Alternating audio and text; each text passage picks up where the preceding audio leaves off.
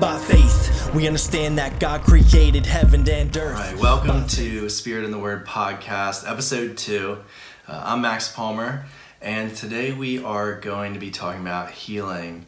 Healing that is supernatural from the Lord uh, and is something that is honestly kind of a controversial topic uh, in a lot of places. Um, there's a lot of misunderstanding about what that means. Does that mean that people are not into medical science? Does that mean that we shouldn't go to the doctor when we're sick? Um, what does the Bible actually say? What am I allowed to pray for? What does God say about healing? Does He give us sickness for our benefit?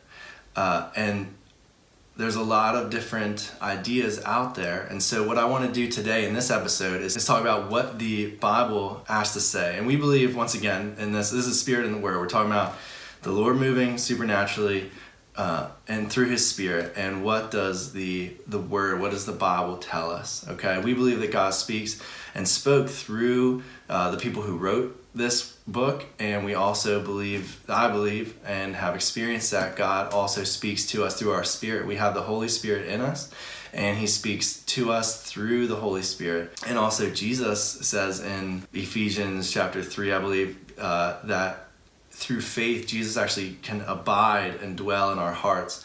Um, and so, of course, he speaks through us by abiding and dwelling in us, kind of like we talked about last episode. There are a few things that I want to cover just in this first podcast, and this might be an extended podcast in the sense that it's a big topic, might have to break it into multiple episodes. One of the questions I think that comes up when in the area of healing, and once again, uh, when we talk about this, we are not against medical professionals. We there's obviously like such a place for that. It's so needed, so awesome. And part of the reason I'm talking about this topic is we are um, dealing and are in the midst of the coronavirus epidemic, and we all know at least probably one person who has the virus and probably all know at least one person in the medical profession or field in the midst of, of a dangerous time. And when we have someone in our life who is sick or is close to death or is struggling with an illness or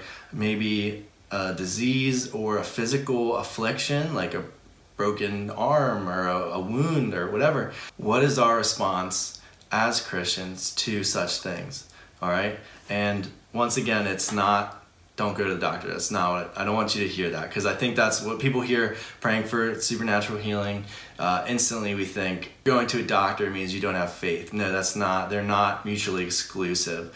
So we want to talk about that today. The two questions I kind of came up with um, that I think people struggle with is: Am I allowed to pray for the sick, and not just pray for them that you know the doctor's hand would be guided, whatever things like that but am I allowed to pray for God to supernaturally heal someone who is sick?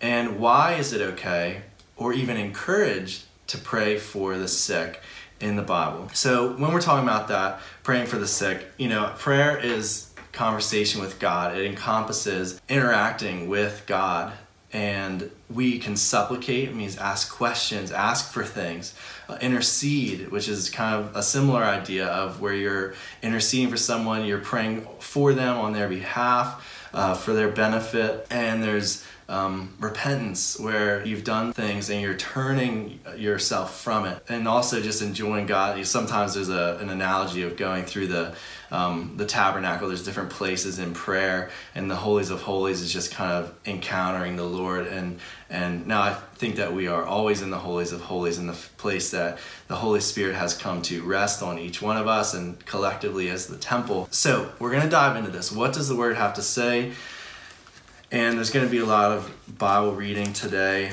during this. In Hebrews 1 1, we get the idea of who Jesus is. And a lot of times we're, we're wondering, we're curious, what is God actually saying? What has He said? Is this in His will? What is His will? How do I know what He's speaking? So let's go to Hebrews 1 1.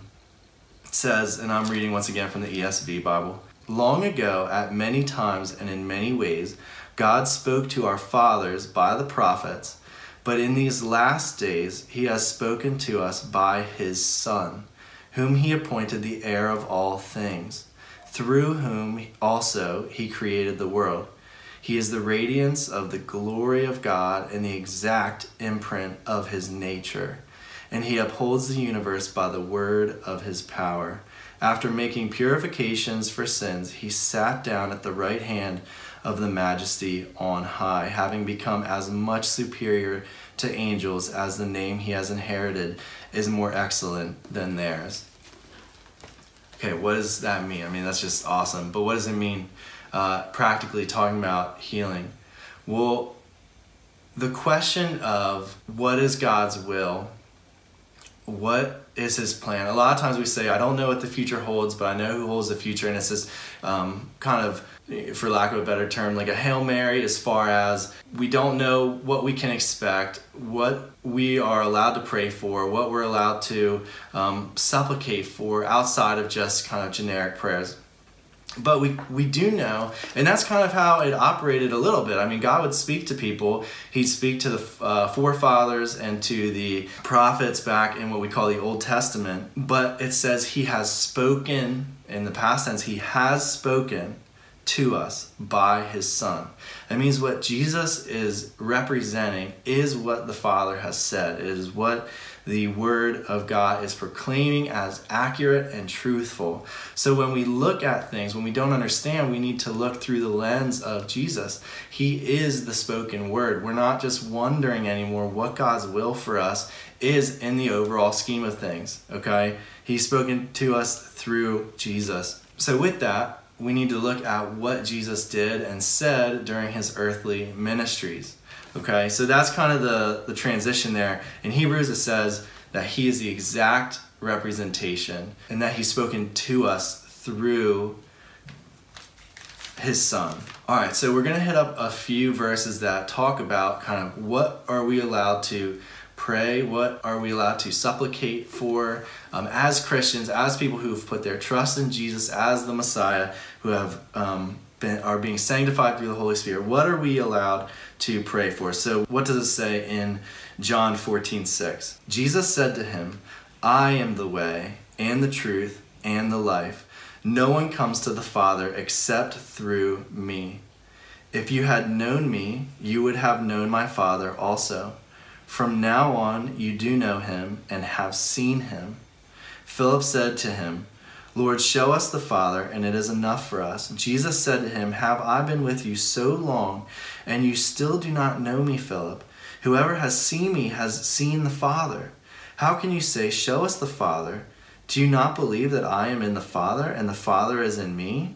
The words that I say to you, I do not speak on my own authority, but the Father who dwells in me does his works. Believe me that I am in the Father, and the Father is in me, or else believe on the account of the works themselves. Truly, truly, I say to you, whoever believes in me will also do the works that I do, and greater works than these will he do, because I am going to the Father. Whatever you ask in my name, this I will do, that the Father may be glorified in the Son. If you ask me anything in my name, I will do it. All right, there's a lot to unpack there. Um, first of all, this reiterates once again just what Hebrews said that if you've seen Jesus, you've seen the Father. There's not a mystery there, it's not a mysterious gospel of like the father is angry and Jesus is like the nice guy, or some in some traditions that Mary is actually the nice one uh, who's kind of holding Jesus and the father back from their anger. Jesus saying, if you've seen me, you've seen the Father. There's not a mystery here, and if you if you don't believe me for what I say, actually believe me because of the works that I do. So we see that there's a connection between the work and belief, and so when he says, Truly, truly, I say to you, whoever believes in me will also do the works that I do. Because the Father is in Jesus, Jesus is in the Father, and he says, You know, we are one. The works, the Father does his works through Jesus. And then it's making the connection that whoever believes in me will also do the works that I do, and greater works than these will he do because I am going to the Father. Whatever you ask in my name, this I will do, that the Father may be glorified in the Son. If you ask me anything in my name, I will do it. So it opens the door that if we are asking Him and we believe in Him and the works that He's done, we then have the access to Jesus and the Father to ask for things and do the things that Jesus Himself has done. Okay? This is not like with a little twist on the end. And I'm trying to read chunks of scripture because a lot of times people will say that scripture is taken out of context, specific verses are taken out of context. So I'm trying to read, you know, the whole the whole um, context here. So along those veins, so we have we're gonna make some connections here between the Father is in Jesus, Jesus and the Father, they are one. And Jesus says, if you don't believe me based on what I say, believe me based on the works that I do. So then we're going to move on to 14, chapter 14, 11 through 24. So a little bit of overlap. And the idea here is that Jesus is in the Father, Father is in Jesus. Jesus is doing these works, and that the, the Father may be glorified through these works. So he's being glorified through the Son. So we're going to reread over just a little bit here and go on to uh, verse 24. If you ask me anything in my name, I will do it. That's verse 14. If you love me and you will keep if you love me, you will keep my commandments, and I will ask the Father, and he will give you another helper to be with you forever, even the Spirit of truth, whom the world cannot receive because it neither sees him nor knows him. You know him, for he dwells with you and will be in you. I will not leave you as orphans, I will come to you. Yet a little while, and the world sees, will see me no more. But you will see me, because I live, you also will live. In that day you will know that I am in my Father, and you in me, and I in you. Whoever has my commandments and keeps them, he it is who loves me. And he who loves me will be loved by my Father. And I will love him and manifest myself to him. Judas, not Iscariot, said to him, Lord, how is it that you will manifest yourself to us and not to the world? Jesus answered him, If anyone loves me, he will keep my word, and the Father will love him, and he will come to him and make our home with him. Whoever does not love me does not keep my words, and the word that you hear is not mine, but the Father's who sent me there's obviously a lot here and i'm looking at this in specifically in the context of healing because there's some just awesome material going on here. But what we're seeing is that in the earlier section of chapter 14 he's making the connection that the father who dwells in me does his works. Believe that i am in the father and the father is in me or else believe on account of the works themselves and then he's making the connection that we where we just read, if anyone loves me, he will keep my word, and my Father will love him, and he will come to him and make our home with him. So he's making his home, the Father and Jesus' home in us, also the Holy Spirit, the helper. But how will the world recognize that he is in us, that the Father is in us? Well, let's see how we recognize it in Jesus. Verse 11. Believe me that I am in the Father, and the Father is in me, or else believe on account of the works themselves. And so we're seeing that one of the ways that we represent and manifest the Father and Jesus and Holy Spirit dwelling in us is if you don't believe us just saying it, is based on the works. All right, and we're going to go in later and establish what works did Jesus actually do. We're going to quickly go ahead and just jump to some verses that essentially re- reiterate uh, some of the same things. So, John 15, 16, because we really want to make sure that we understand that Jesus is saying, if you believe in me and you do what I say, this is not a compromised life. This is a life that is lived in conviction in the Holy Spirit, believing in Jesus. If you believe in Him and are abiding in Him and listening to Him and doing His words, He is in us, makes his home in us, and it says that if you ask anything in his name, he will do it. And the reason it kind of alludes to is that the work is done that the Father may be glorified and that people may understand that he is in us and we are in him. Because he says that if he is in the Father and the Father is in him, at least believe it based on the works that he does. John 15, 16 through 17. And he says here, You did not choose me, but I chose you and appointed you that you should go and bear fruit, and that your fruit should abide, so that whatever you ask of the Father in my name, he may give it to you. These things I command you, so that you will love one another. All right, so he says, Whatever you ask the Father in my name, he will give it to you. The reasoning here is that in the fruit itself, the God is glorified. That if he does a work, he's glorified through that work. Let's keep going. John 16, 22. So also you have sorrows now, but I will see you again, and your hearts will rejoice, and no one will take your joy from you.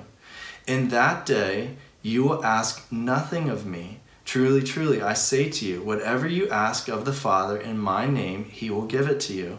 Until now, you have asked nothing in my name. Ask, and you will receive, that your joy may be full.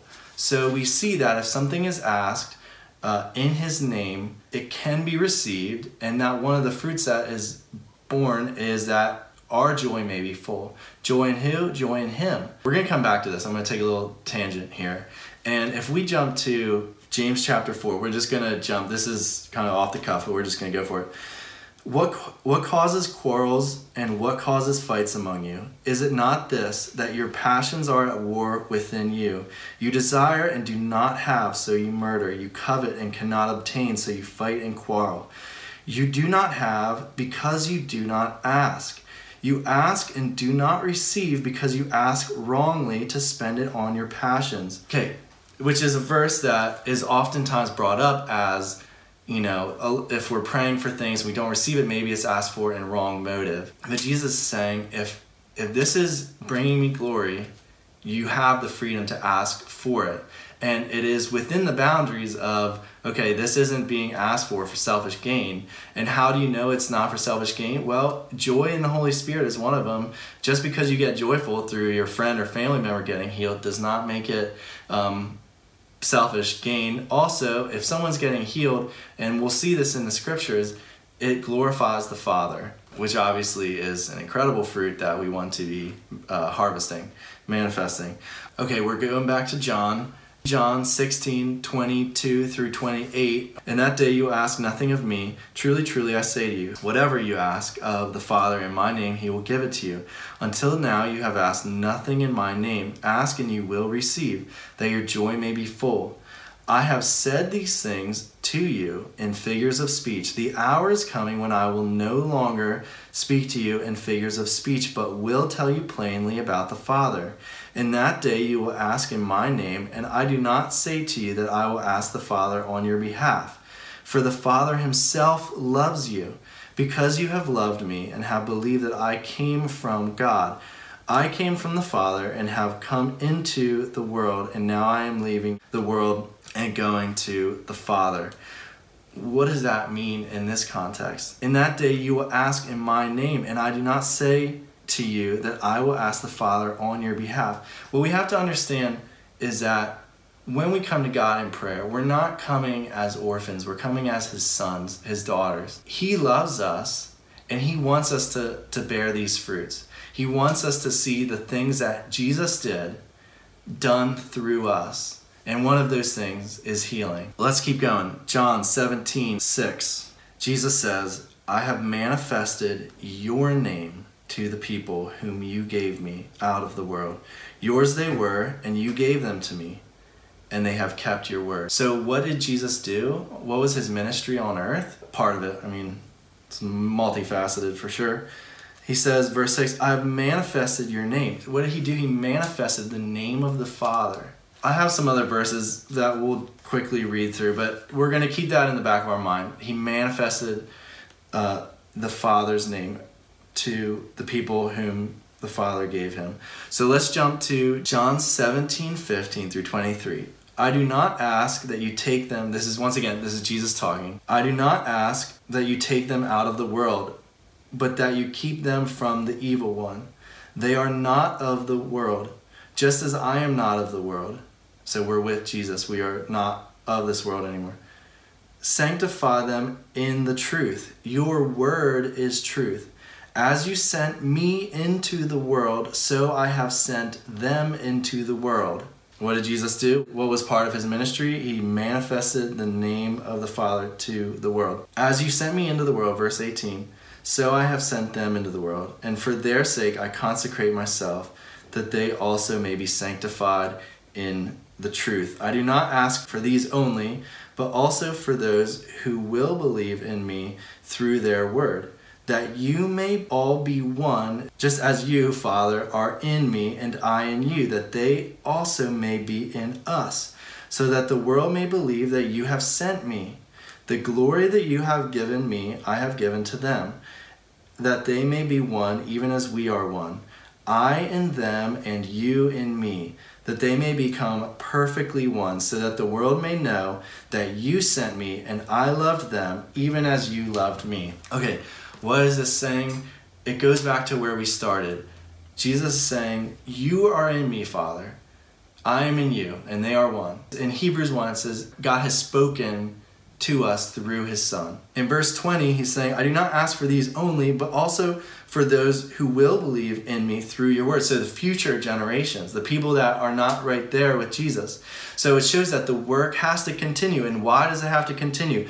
Because just like the Father was in Jesus, and he said, If you don't believe me because of my words, at least believe me because of the signs, the things that I'm doing, the works that I'm manifesting. I'm manifesting the Father's name to the people that the Father has given me. And he's saying, I don't ask all of this just for those who believe in me right now, the apostles, which is sometimes people also think that uh, the gifts stopped with the apostles, but we see here he's saying for future generations, for, for those not just who believe in me now, but will believe in me through their word, that they may all be one, just as you, Father, are in me, and I in you, that they may also be in us. What is one of the ways that we show the world that He is in us? If they don't believe it through our words, just like Jesus said, if they don't believe it through my words, at least believe it through the things that I do, through the manifesting your name and he said, The glory that you have given me, I have given to them.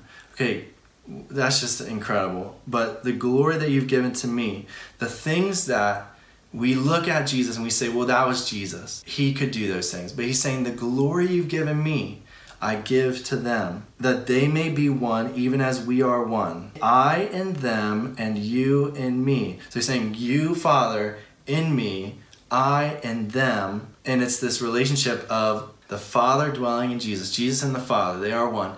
But it's this incredible revelation that He wants to be as manifested as his glory is from the father he gives to us so that the world may know that you sent me. Well how did the world know that he sent jesus? If he, they didn't believe because of his words believe because of the signs. So we need to be pairing the preaching with the ministry of praying to see what Jesus saw. So really quickly, this is went longer than I had anticipated, but we're going to just quickly look at some of the things that Jesus did. He's saying, I manifested your name to these people. You are in me, I am in you, to the Father. He is in us. And that we may represent Him, that He is in us. How do we prove it to the world? Is it that in the same way, Father, I desire that they also, whom you have given me, may be with me where I am to see my glory that you have given me because you loved me before the foundation of the world. And in verse 23, I in them and you in me, that they may become perfectly one, so that the world may know that you sent me and loved them even as you loved me. So, what did Jesus do? Let's look really quickly at some works that he did. All right, Matthew 18, 14 through 17. So Jesus was with Peter. Peter was married. Um, if you didn't know. So it says, And when Jesus entered Peter's house, he saw his mother in law lying sick with a fever. He touched her hand, and the fever left her. And she rose and began to serve him. That evening they brought to him many who were oppressed by demons, and he cast out the spirits with a word and healed all who were sick. This was to fulfill what was spoken by the prophet Isaiah. He took our illnesses and bore our diseases. So, that verse, the prophetic verse about Jesus, from Isaiah about taking our illness and bearing our diseases is paired with him healing and setting people free. It's also later paired with being just set free in general from sin, which is incredible. These are tied together so closely. But we see that he manifested the Father's name by casting out spirits with a word, healing all who were sick. If Jesus was doing the works of the Father, and the Father has spoken to us through Jesus, and Jesus is saying, Father, you, we, and you and I and the Holy Spirit will make our home in them, then how do we manifest Him and show the world His name? What did Jesus do? We just saw it. He cast out demons, healed all who were sick. I'm not saying that's all of it, that that's the entirety of the ministry, but today we're talking about healing, and it's certainly one of the ways that we can represent Him here on earth. We can manifest His glory, we can glorify the Father, and we can show the world that doesn't know Him that He is real and that He lives in us by the works that we do. This is to be encouraging, this is not to condemn.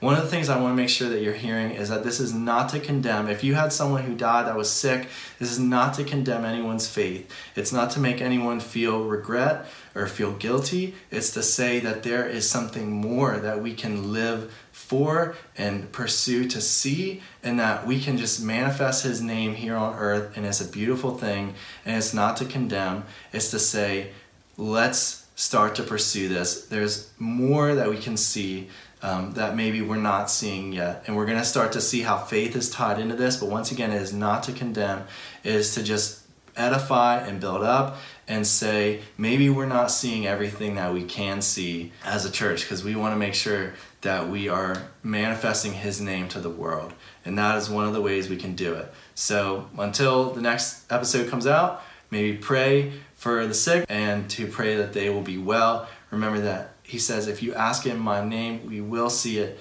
and you will see it, and you will manifest his name here on earth. All right, thank you for tuning in. This is the first part. There will be a second part uh, to follow up on some other questions that are there. But and if you have any questions, of course, feel free to you know email or message me. We'll talk about some of the other things, some of the other questions. But until then, be edified in the Father and Continue in the love, and God bless. Breath by faith, Abraham left all for the promised land of his call.